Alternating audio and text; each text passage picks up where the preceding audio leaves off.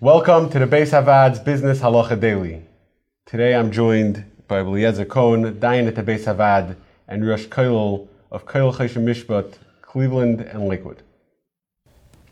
Here's a shiloh I used to ask my mother growing up. Ma, can I become a policeman? Ruven wants to know, could he become a policeman? Because there's, there's risks. What there's, are the risks? Is he allowed to?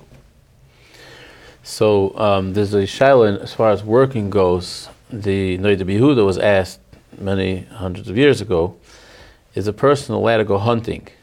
Hunting is a dangerous sport. There's you're hunting wild animals. A person, especially those days, I guess there were bears, whatever, they could have gotten hurt or simply between the hunters. So the Noda B'Yehuda was asked, can a person go hunting as a form of employment?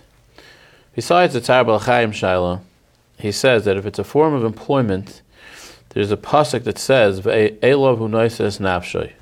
He, an employee, counts on his job almost with Mesiris Nefesh. Rashi says, the Gemara says, about Mitzvah Kofiyud Beis, that you find many jobs are dangerous. People climb trees to make money, right? They'll rappel up to the trees, they'll do dangerous things just to make a few dollars.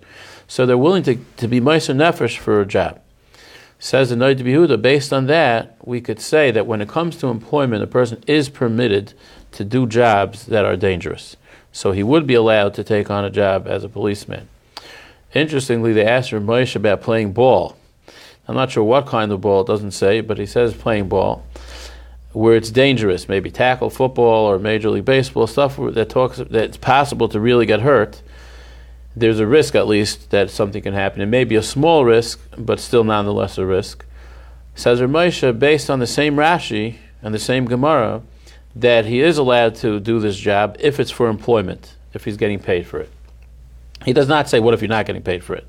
So it would seem to be, you could extrapolate from Ramosha's words, that if it's on a volunteer basis, a person should not accept on themselves dangerous jobs just simply uh, simply because he wants to help out. He should keep away from things that are possible dangers. But if he's getting paid for it and he has no choice, it's his parnasa, then he has a heter to do it. If you enjoyed this video and would like to receive more like it, or to sponsor a future video, please visit beishavaad.org.